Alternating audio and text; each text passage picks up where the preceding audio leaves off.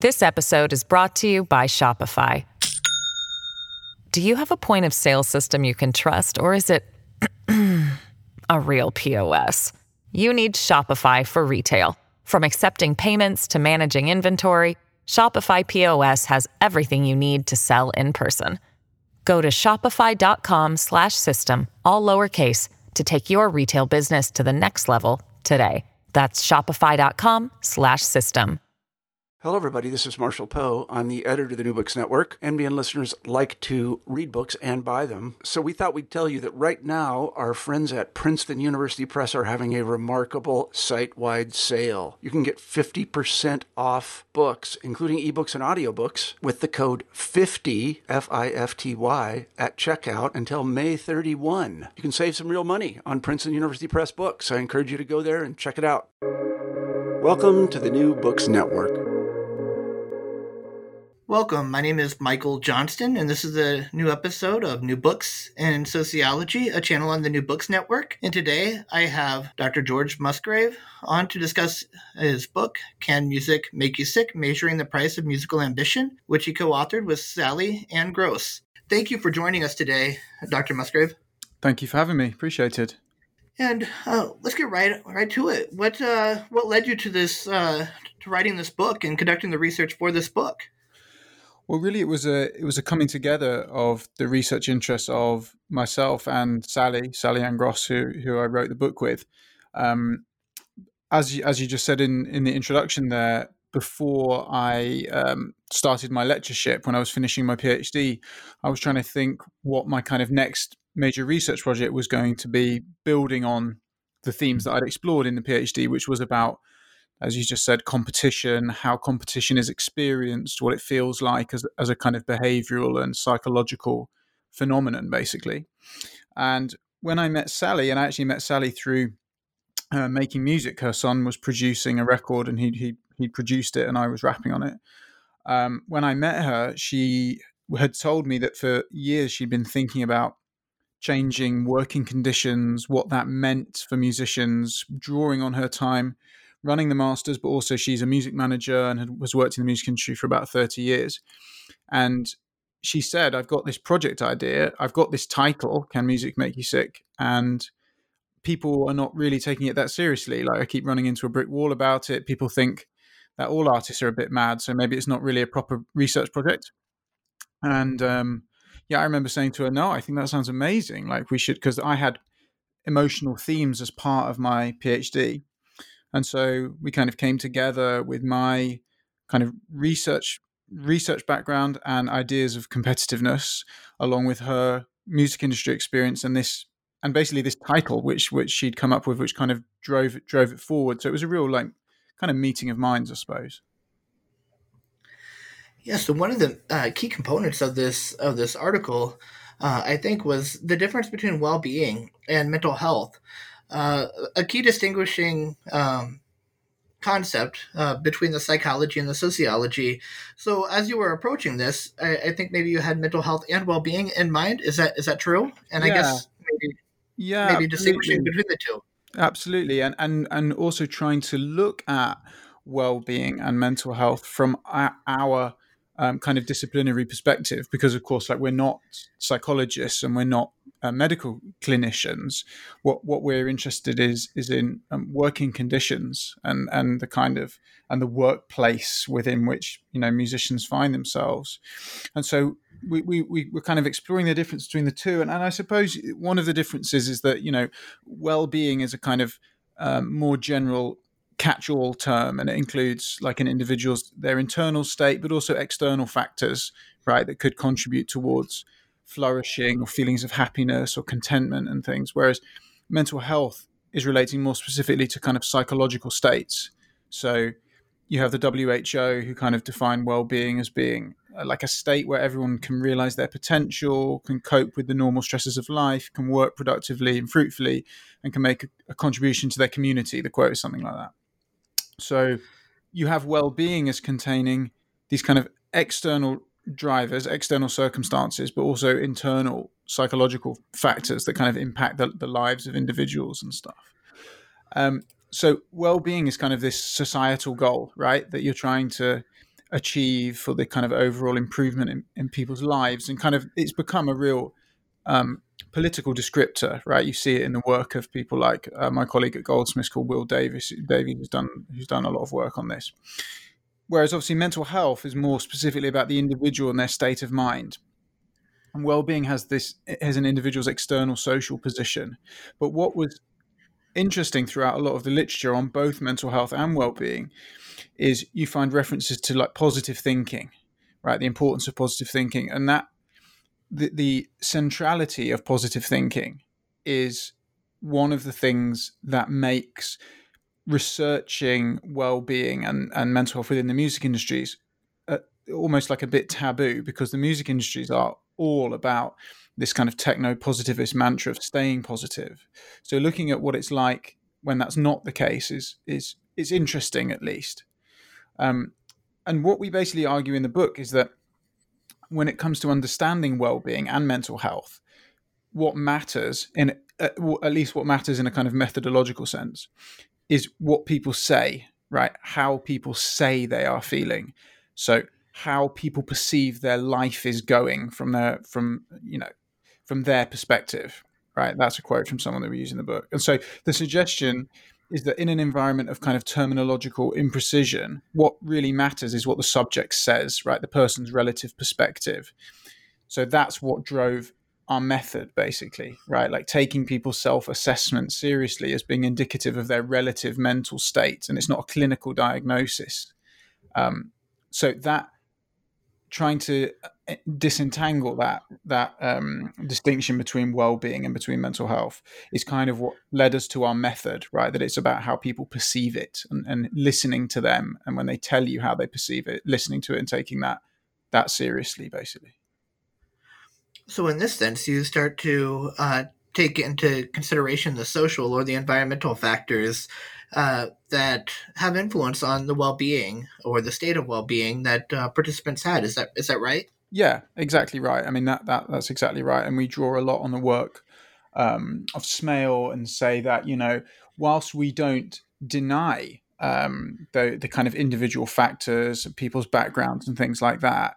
Um, you know what we are trying to do is to try and say like we we are trying to bring in those environmental factors and take those environmental factors seriously as a way of understanding how people see the world, right? So understanding what what um, what Smail argues, right, is that um, for an understanding of an individual's total circumstances, which includes their exterior world. So what we draw on is that idea that you have to look both outward and inward, right, from the person to their environment, which is which is material, right, and to understand that material environment. Um, yeah, yeah. Kind of looking at the looking glass self, the taking in and, and readjusting, determining on what one sees their identity as being. And in this particular, looking at the music world and uh, participants of it. Right, exactly, exactly. And that leads maybe to the next question. Music is not the same today as it was yesterday in the sense of how it is provided uh, and how it is distributed how has this change in distribution of music changed the platform and how how we as an audience listen to music or how it is performed by the uh, by the actors? Right. I mean, it's it's a it's a big question, and it's one that that drives a lot of the kind of early um, discussion in the book, right? Understanding, and, and it, we return to it at the end as well. It kind of top and tails the book, I suppose. But this idea that that, that those distributory mechanisms of music has changed. And us, like one of the key people that we use when we start to think about this is is Angela McRobbie. And there's a quote that we use in the book um, that's hers, and it's from 20 years ago. So more, it's from 1999.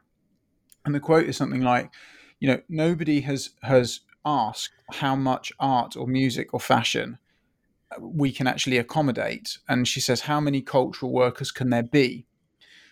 So the what we're doing in the book is to try and say like what happens when everyone is making art, when art is everywhere, right? There's never been a time before where we've thought that everyone could make art, right? It used to be special and in special places made by special people. And now you have ideas that like you know we're all artists now right or like david bowie saying that music would be like running water or would be like electricity And even when you think of the word streaming, right, that implies a certain infinity and a kind of endlessness. So th- that idea of the change in the distribution of music for us, we our analysis centers around this term of abundance. And so like music today is like special and everywhere, right? It's like unique and it's abundant. And abundance in terms of this distribution of music, it's a really key term because like outside of the sphere of of economics, for example, you, you, like abundance is a good thing, right? You say like, oh, we've got an abundance of fruit, or you know, there's an abundance of opportunities, or something. There's a kind of um, there's a kind of normative implication, right, that it's good, but there's also like abundance also implies excess, and excess can create waste, and excess can give rise to problems like in a marketplace. And like neoclassical economics shows what those problems are right? Like diminishment in profit and suboptimal outcomes. What we wanted to look at was like looking at kind of psychological suboptimal outcomes i suppose of that abundance abundant production and like you could look at this and you could look at that question another way as well right that as listeners as people that listen to music like we all do our relationship due to uh, the distribution of music has been completely transformed, right? Because it's everywhere, and the way we interact with it has changed. So, music always has, has always had uses, right? Like people construct their identity through music or whatever. But today, you find that music consumption has become this kind of private, individualized thing where you have playlists to study to, or playlists to do yoga to, or playlists to go to sleep to, or playlists to have a bath to, right? Music has a certain utility that means that the listener's relationship to music has changed.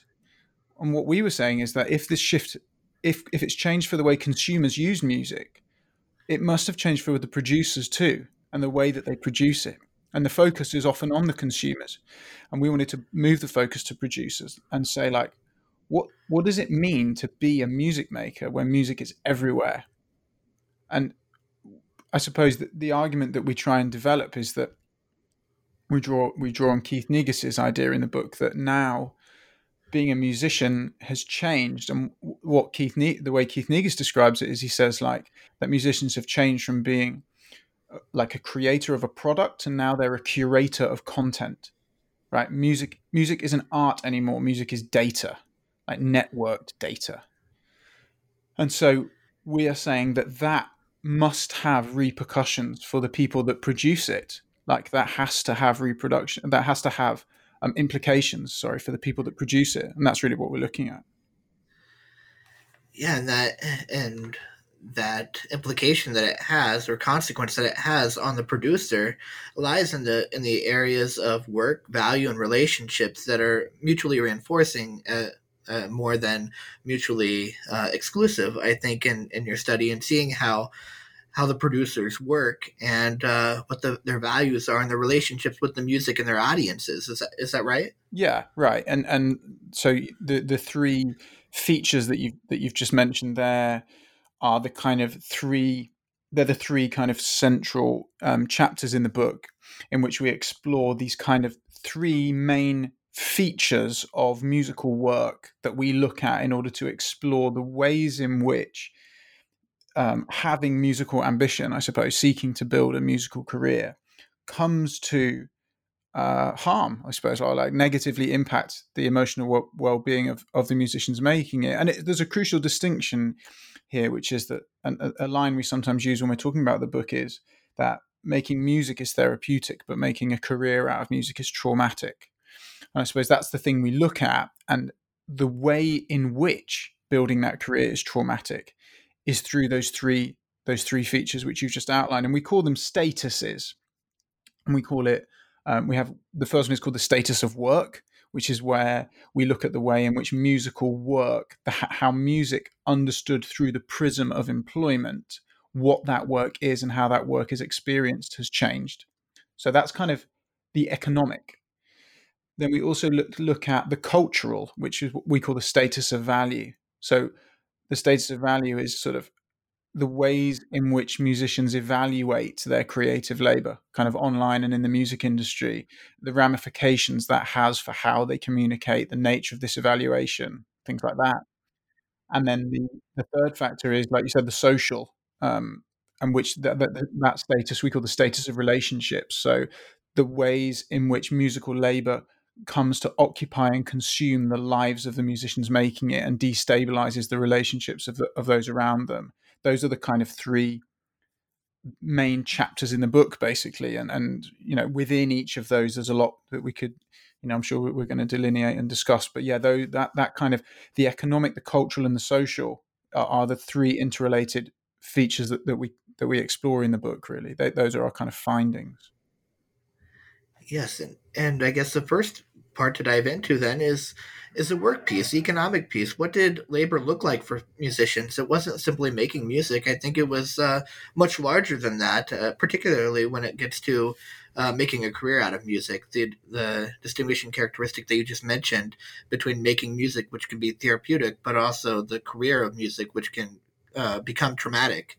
Right, right, and and and what we explore in this idea of looking at music as the, the status of work, the, the kind of economic, the, the, way in which we understand it, as I say, through the prism of kind of employment, the kind of economic rewards, I suppose, of, of doing music, is we essentially unpack how music makers engage with a kind of t- a, a terminological and a conceptual struggle to define their working practices as labor.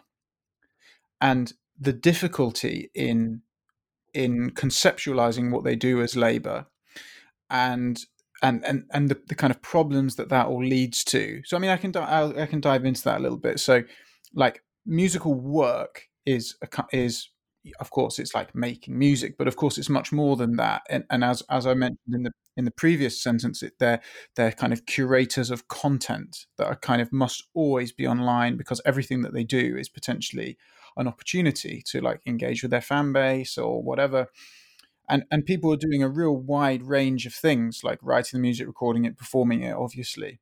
But then a whole a whole wide wide range of other things too whether it's organizing tours or um, developing a kind of whole infrastructure around themselves, like developing themselves as, as, as kind of like a, a, brand, I suppose, or and being entrepreneurial in that respect. And I know lots of musicians might be kind of reticent to use the term um, entrepreneurial, but many of the people that we spoke to do exhibit those characteristics.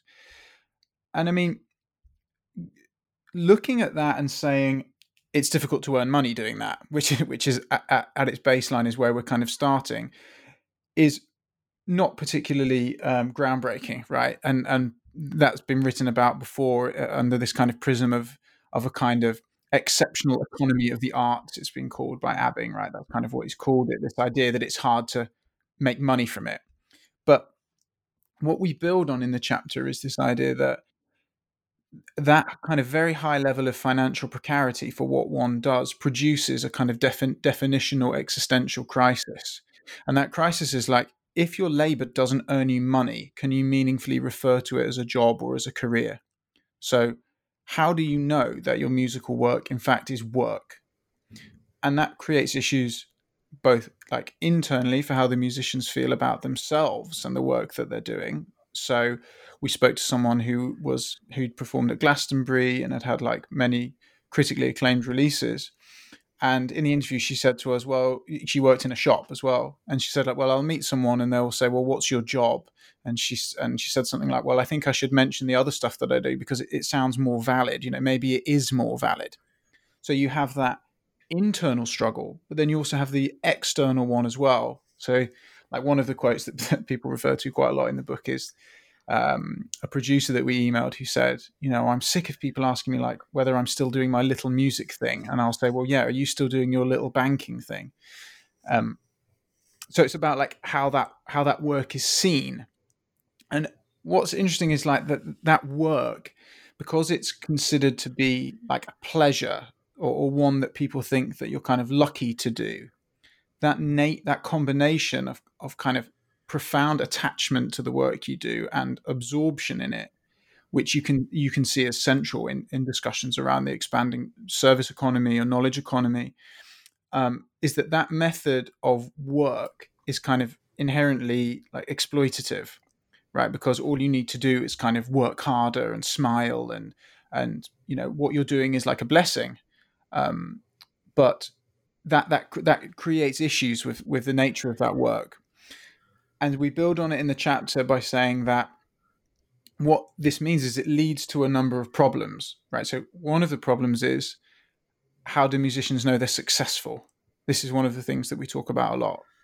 Um, this idea that like you know if you go on TV, if you go on one of these cooking shows on TV or whatever, and someone tells you like, oh, the cake you've made sucks, you know that's a bad cake, then there's some kind of barometer there that you believe them. Like, okay, my cake is soggy, like ergo my cake hasn't been successful. But of course, in music, it doesn't really work like that, right? There's always this kind of subjective turning inwards whereby you're trying to work out whether what you're doing is successful or not. Um, it, it and it there's some really extreme um, challenges in that trying to work out whether or not you're successful because we would we you know we interviewed people for example who at the time were like number one in several countries had just come back from performing in las vegas and you know he lives with his mum. Is he successful? There's someone else that we spoke to who'd had a career for 30 years. He's probably not a name that you know you or i or or our students or whatever would know but he he sells sells out small venues and he's made a career out of it for 30 years and supported his family but he's not going to be you know number one anytime soon is he successful these are all things that are, that are very much up for debate in an environment where you're encouraged to be online and convince the world that you are successful, that you appear successful, right? That you're appropriately communicating your cultural capital to others, right? And trying to transubstantiate that into some kind of um, economic sustainability, which is like increasingly difficult to do. Um, so the, these are all the questions that are tied up within within the status of work, right? What is work? What does that work look like? How is that work successful? And in the end, if that work goes wrong, how do we how do we apportion blame? Right? Like if you believe that this workplace is this kind of open meritocratic environment, we start the chapter with a quote from UK Music who say like music is a meritocracy. It's just it's ridiculous. But if you if you believe that music is a meritocracy, that means that when it goes wrong, that's on you. That's your fault. That's your problem. And these these are, these, these are all factors. This episode is brought to you by Shopify. Do you have a point of sale system you can trust, or is it a real POS? You need Shopify for retail. From accepting payments to managing inventory, Shopify POS has everything you need to sell in person. Go to shopify.com/system all lowercase to take your retail business to the next level today. That's shopify.com/system. Yes, I, I, think of that with the American dream, maybe a, a, UK dream, meritocracy, the belief that, well, if I try hard, then I will be successful. But uh, um, that's not always the case, right? It's more complex than that.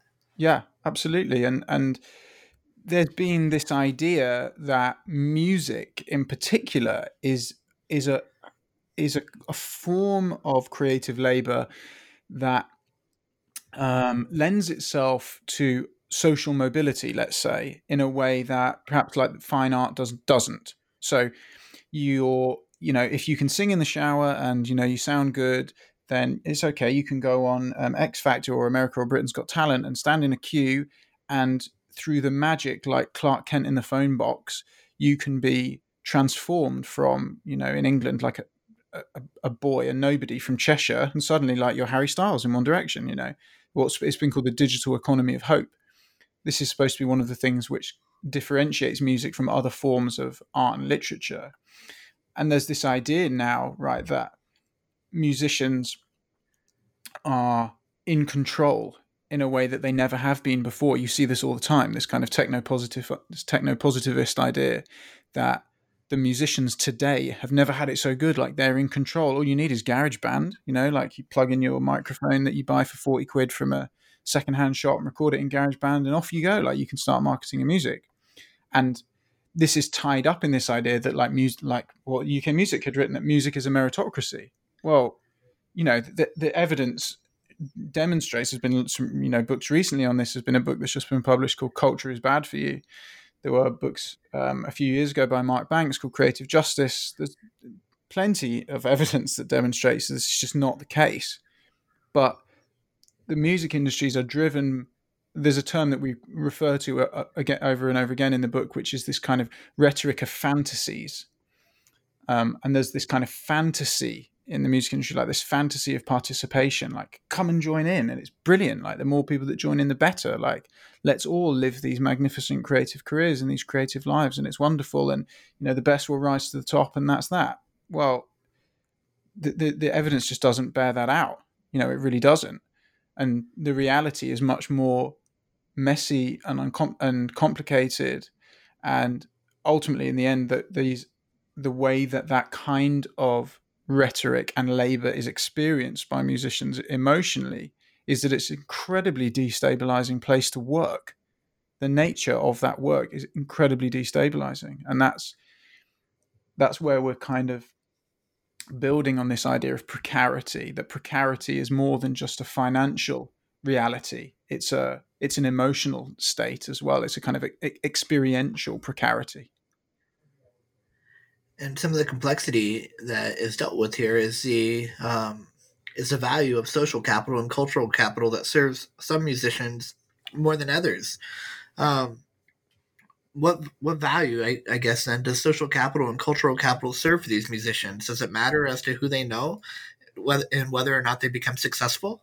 Right. So that that that question about social capital and, and who you know is embedded in I suppose that really that that's really about then what we move on to discuss. Like the, the next chapter that we're in the book is this one called the status of value. So that's like instead of looking at work through the tradition through the prism of traditional employment, let's look at instead how validation is kind of sought and obtained for this work. How is kind of meaning derived and, and understood for this work?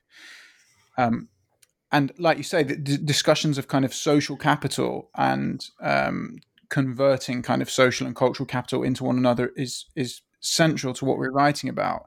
So that discussion there, I think, relates a lot to how we understand the ways that musicians seek validation within the music industry. You know, the people that we interviewed refer to it as the music industry. And we know kind of what they mean by the music industry, but of course, it's a kind of blurred and kind of um, amorphous place.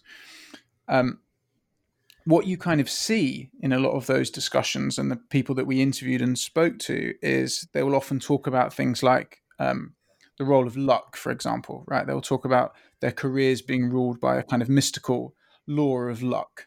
So, whilst you need like musical talent, family support, connections, hard work, whatever, these are kind of prerequisites, they're kind of given you need a kind of amount of good luck and randomness and timing and circumstance. And that what you need to do, though, is kind of embed what you're doing within a more powerful structure. So you need to have, you know, a track that has somebody more famous than you on it because like no one knows who you are. But if you can locate what you're doing within a matrix, an existing power matrix, that gives you a, be- a greater chance to be heard because what you're trying to do is cut through what's been called like the noise of creative ambition. You're trying to make, you're trying to embody what your your work with a kind of greater perceived level of cultural capital, and that by doing that, you can then cultivate and nurture more robust relationships of kind of social capital. That's basically what a lot of these musicians are really trying to do. And there's, and there's this idea that um, they need to they need to embed what they're doing within a pre-existing power structure, basically, um, in order to distinguish themselves. I mean, there was a quote that I came across kind of years ago, um, and I remember thinking, "This is just incredible. It sums up so much." Um, and it's a quote called the Babel objection, and it says, "When everyone speaks at once, how can anyone be heard?" And that sums up a lot of the kind of status of value for musicians, right? There's this idea that emerged, particularly like 10 years ago, and it came out of kind of Billboard and Pitchfork and others. So, this kind of techno positivism that says, like, entrance to the music industry has been completely democratized, right? There's been this transfer of power from a kind of reified leviathan of the music industry that now musicians have been empowered by digital technologies and there's no gatekeepers anymore. And all of that control has completely shifted. And you, there have been reports recently written about this, and they're titled things like "Independent Artist: The Age of Empowerment," right? Or they're called, or you'll see articles online that says the musician's now in control, right? And that therefore you have the tools to to cultivate your kind of social and cultural capital and like we talked about before you know it's on you like if you if you if you don't make it that's really on you and whilst technology has democratized processes of music making and, and placed a certain level of um, creative and even d- distribution power within musicians, and that's been well charted. Um, even so, you still need to understand the kind of power structures of the industry within which you find yourself. Right, many musicians that we spoke to felt that they had a kind of um, a degree of control, but seeking validation is a kind of complex and messy process that's reliant on networks. So, in a world where you have unlimited choice, multiple consumption methods, exponentially increasing supply of music, customers, c- consumers basically have to find their music somehow. And in order for them to find you, you have to be, or people feel that they have to be, part of this power structure that still relies on people, right? It still relies on you know, a lot of big Spotify playlists are still curated by people. They're human beings that choose the songs. And for music to get to these people, there's a kind of music ecosystem of musicians and their managers in coffee shops in LA or in London where they discuss it with the PR agent, gets given to a radio plugger, and they have a conversation at a party. So that then when your song lands in the email inbox of Spotify or Apple, um, yours gets listened to because it's a process of kind of networked atomization where gatekeepers and cultural intermediaries do still matter. Making a musical career is a collective endeavor in a highly networked environment. It's a it's a social experience. It's not one that you're just an individual on your own entirely in control of. You're part of this network infrastructure. And in the UK, London plays a very big role in this. London is a is a music center. Is that correct?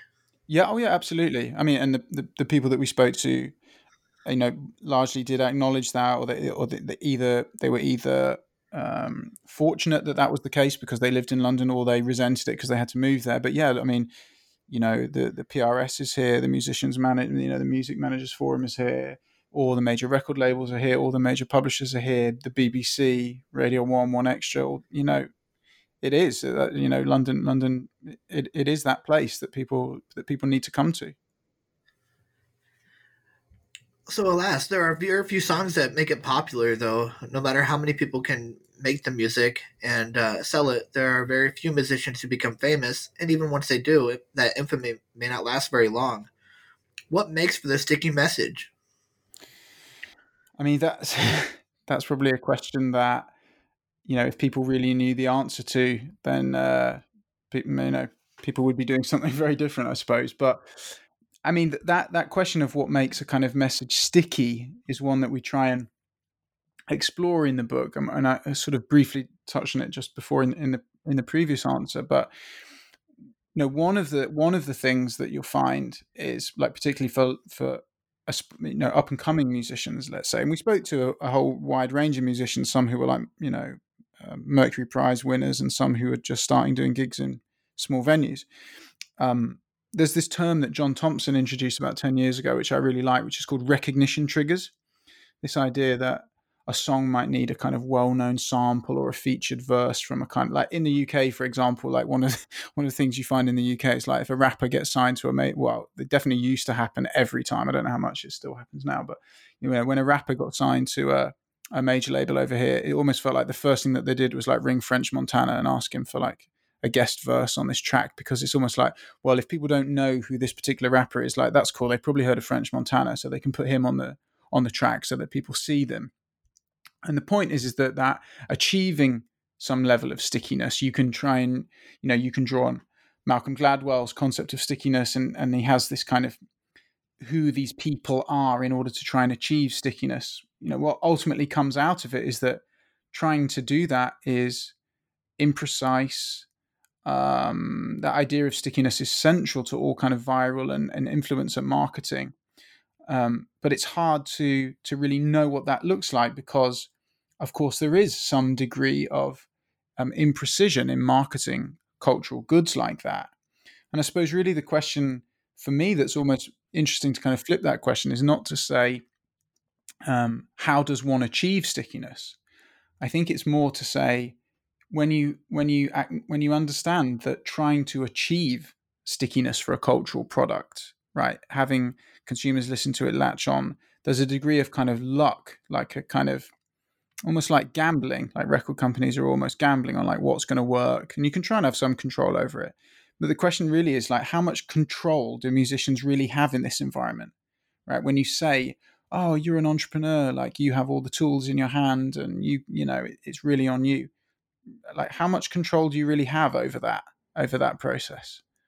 Um, very little. Yeah, I think that uh, amount of control is is uh, lessened uh, more with the with the global market, which is maybe an extension of this book and something you can look at of the global market of, of music and and how that has further complicated the music industry. Yeah, right, for sure, and that's that's probably another another layer that we that we can try and try and build on with this for sure. So, do some of the songs? Did you notice that some songs go in and out of circulation with this uh, mass production, mass consumption model of, of music? Well, what's what's interesting is like that idea of of kind of removing songs from circulation. Um, you know, now in fact, when a new song comes out, you're not just competing with all of the songs that are out at the moment. You're competing with kind of every song that's ever been released ever. So, like for example, I was talking before about the need to like situate your music within a kind of power structure to to achieve a connection. Like one of the most lucrative sources of, of capital for music companies today is heritage acts, catalog acts. So the, one of the biggest earners last year in 2019 wasn't a new artist, right? It was the Eagles. The Eagles, like famous for Hotel California in the 70s. Um, it's not new music; it's it's old music, and so there is a sense in which there's so much music being produced and so much music being released, there is some evidence which suggests that there's a degree of kind of small c conservatism in that, you know, when consumers are swamped in like this paradox of choice, you defer to what you already know. Um, and this kind of abundance can encourage kind of conservatism in consumer decision making. So when there's when there's potential for doubt, we're comforted by what we know, not what's new. Um, and so basically, like these, these songs don't go in and out of circulation. They remain in circulation. They used to be able to be taken out, right? You have like deleting stock or whatever. Um, now you don't. Now you're competing with with kind of every song that's ever that has, has ever existed, and that kind of um, mass, uh, you know, unfathomable, like unimaginable quantity of music that you're competing with is in a way it's like how could this not be impacting the way musicians understand their work, like the first thing we've talked about, understand the the, the value of what they do, the status of value, um, and the third thing that we talk about, which is the, the impact it has on their relationships. Like, how can it not? Yeah, and I wonder how much that impacts uh, music and how it sounds a lot alike. It's uh, maybe mimetic isomorphism, drawing inward towards a, a common sound in order to become popular, although that always doesn't create success either. Right, right. And there's there's been some interesting papers that have kind of been written on that. You know, this idea of like simplicity sells. Um, Percino, Klimek, and Thurner, 2014 paper. Um, you also have this kind of um, increased kind of conventionalism in music that's produced. There was a paper by um, Serra in 2012 which talked about that as well. Um, yeah, yeah. There's there's things there's things being written on that for sure. And then maybe a, a final question from our lineup here is uh, what is the significance of family support for the musician's career? We talk about maybe how they're self made in this meritocracy um, illusion, but we know that it's not it's not solely their own efforts that create uh, popularity in musicians and their music. What what role does the family play? Yeah, I mean this this is a it's a huge one. Um, and this is the kind of, I guess, this is the third finding really of the book, which is about how the kind of social world of musicians is implicated in this kind of increased levels of anxiety and depression that we found in the in the kind of survey and and the musicians that we spoke to. Um, so in, in like in terms of the in terms of like the family relationships, it's a it's a really really interesting one. Um, one of the things we found when we were speaking to people is like, of course, it's there's a certain there's a certain sense in which you, your success, whatever that success is, as we've as we've mentioned, is reliant on this kind of social infrastructure that you have. But many of the people that we spoke to talked about a kind of tension of having to rely on this kindness and support of others because it, it was kind of seen through the prism of kind of guilt.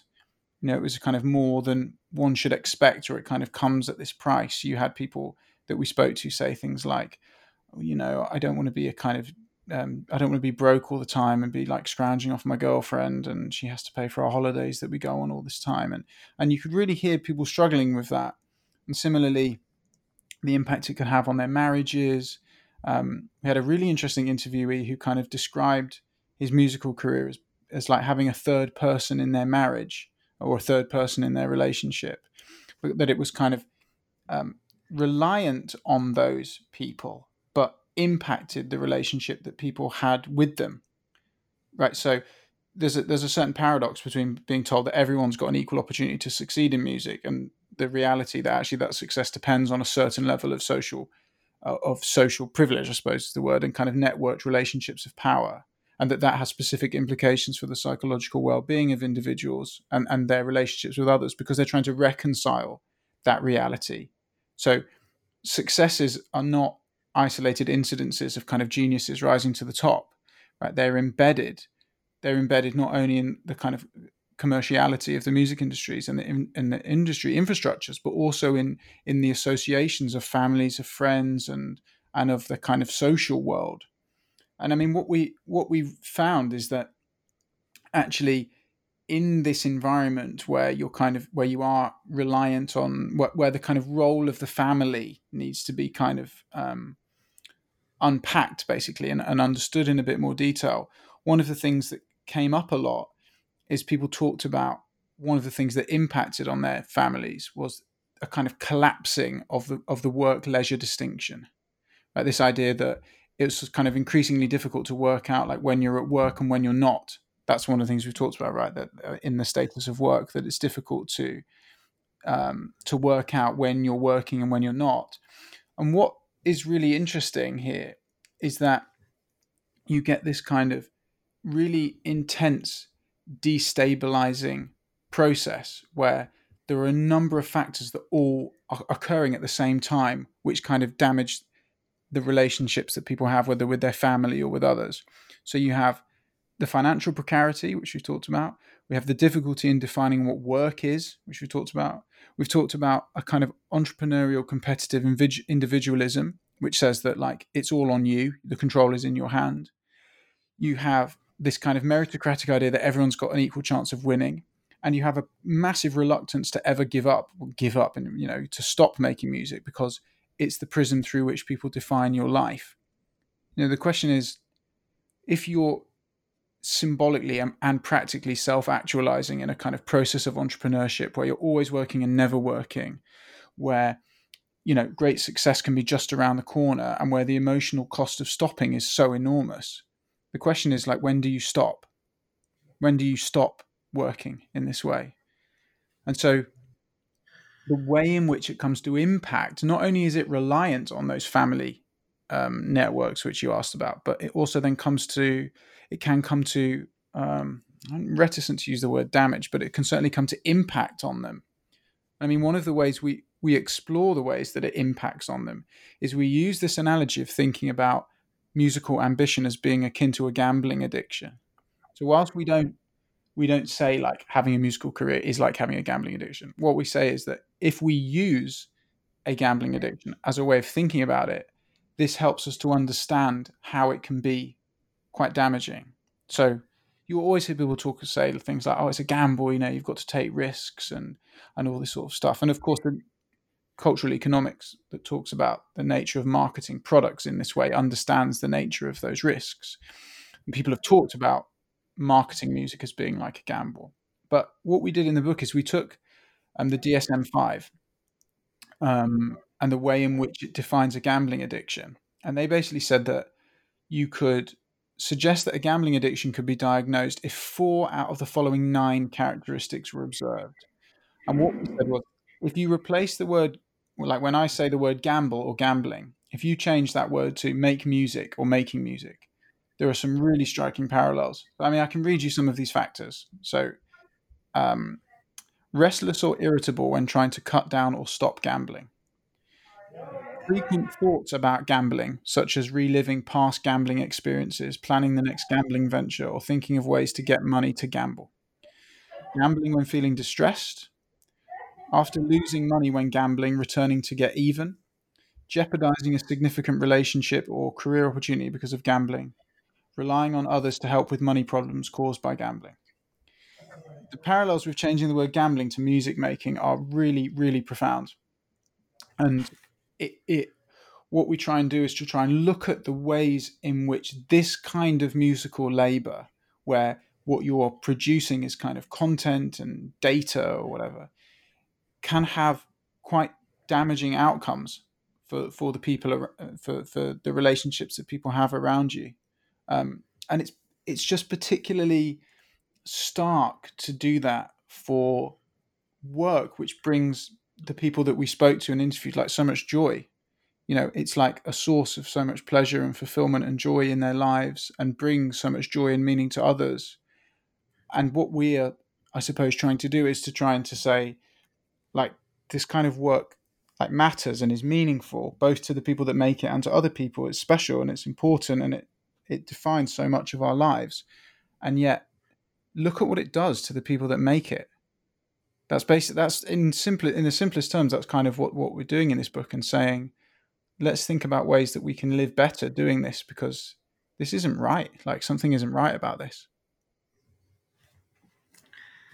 Yes, particularly uh, in in careers that are made out of music and unequal opportunities to to get into the into those positions. But even once in that position, some careers falling um, falling out of nowhere, and and people ending up impoverished as a result of their music career um, falling dead overnight, basically. Yeah, yeah. Um, we we refer to this as this kind of process of kind of uh, they call it deification and demolish, right? This fact that these careers are are in the same way that kind of athletes' careers are, you know, um, there are actually some interesting parallels to like athletes that we talk about through the in the book, like this literature which talks about kind of perfectionism amongst musicians and perfection perfectionism amongst athletes and stuff. The way that it kind of um, well can appear, it actually kind of appears to come and go very quickly because whilst it it looks to average listeners to come very quickly, often hidden behind those stories of kind of overnight success is kind of ten years of work.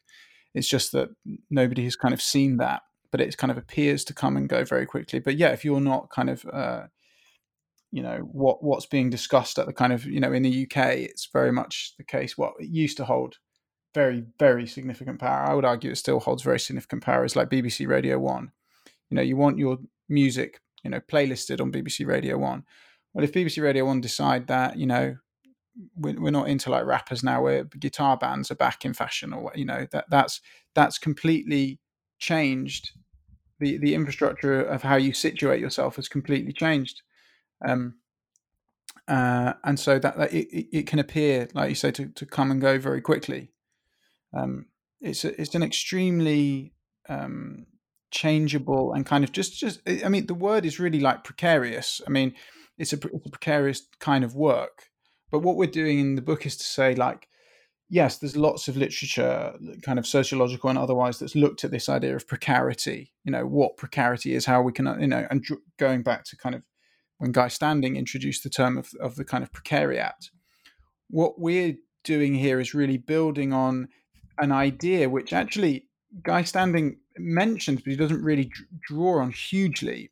Um, Guy Standing introduced this idea of the precariatized mind I just think that's a really interesting and helpful concept. And he talks about that as being a psychological state that's brought about as a, a, a consequence of that precarious work. So, heightened levels of anger, anxiety, alienation. He draws on Durkheim in his discussion of anomie.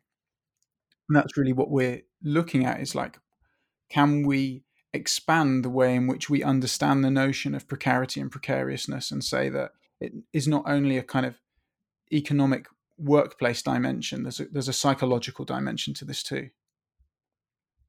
Excellent. Well, thank you for your time today, Dr. Musgrave. Uh, we're all out of time, but I, I, I have one final question. what are you working on now? So, both myself and Sally are actually working on a, a follow up project to this with um, a neuropsychologist at the University of Westminster. It's called Catherine Loveday. And we're, so, we're working on a, on a kind of follow up project there to explore some of the things we've done in this book using some clinical measures of anxiety and depression with with a kind of clinician who has some kind of expertise in, in that area, um, or a clinical psychologist, sorry, as opposed to a clinician. Um, so that's going to be really interesting. We're, we're, just writing up some of the findings of that at the moment. Um, and I've got some forthcoming papers that are going to be coming out um, in the next couple of months that draw on a kind of wide variety of factors kind of related to this, including um, ethical decision making in the music industry, um, and hopefully, I'm probably going to be thinking about what what we've written here um, tells us about what's going on with COVID 19. Because obviously, we were writing this and then COVID happened, and we thought, oh God, do we need to write a whole other book? But in fact, I think COVID has just amplified and exaggerated and made more brutally acute lots of the things we're discussing in the book. So I think there'll be there's interesting resonances for what's happening now. So there's there's more to be done. Yes, and I look forward to, to reading your upcoming material, both uh, in papers as well as uh, in your upcoming project if it turns into a book. I, I hope you keep in touch and, and let me know uh, as new work is, is released. Thanks so much. Thank you so much for having me. Again, this is uh, episode of New Books in Sociology, a channel on New Books Network, and I look forward to talking with you all soon.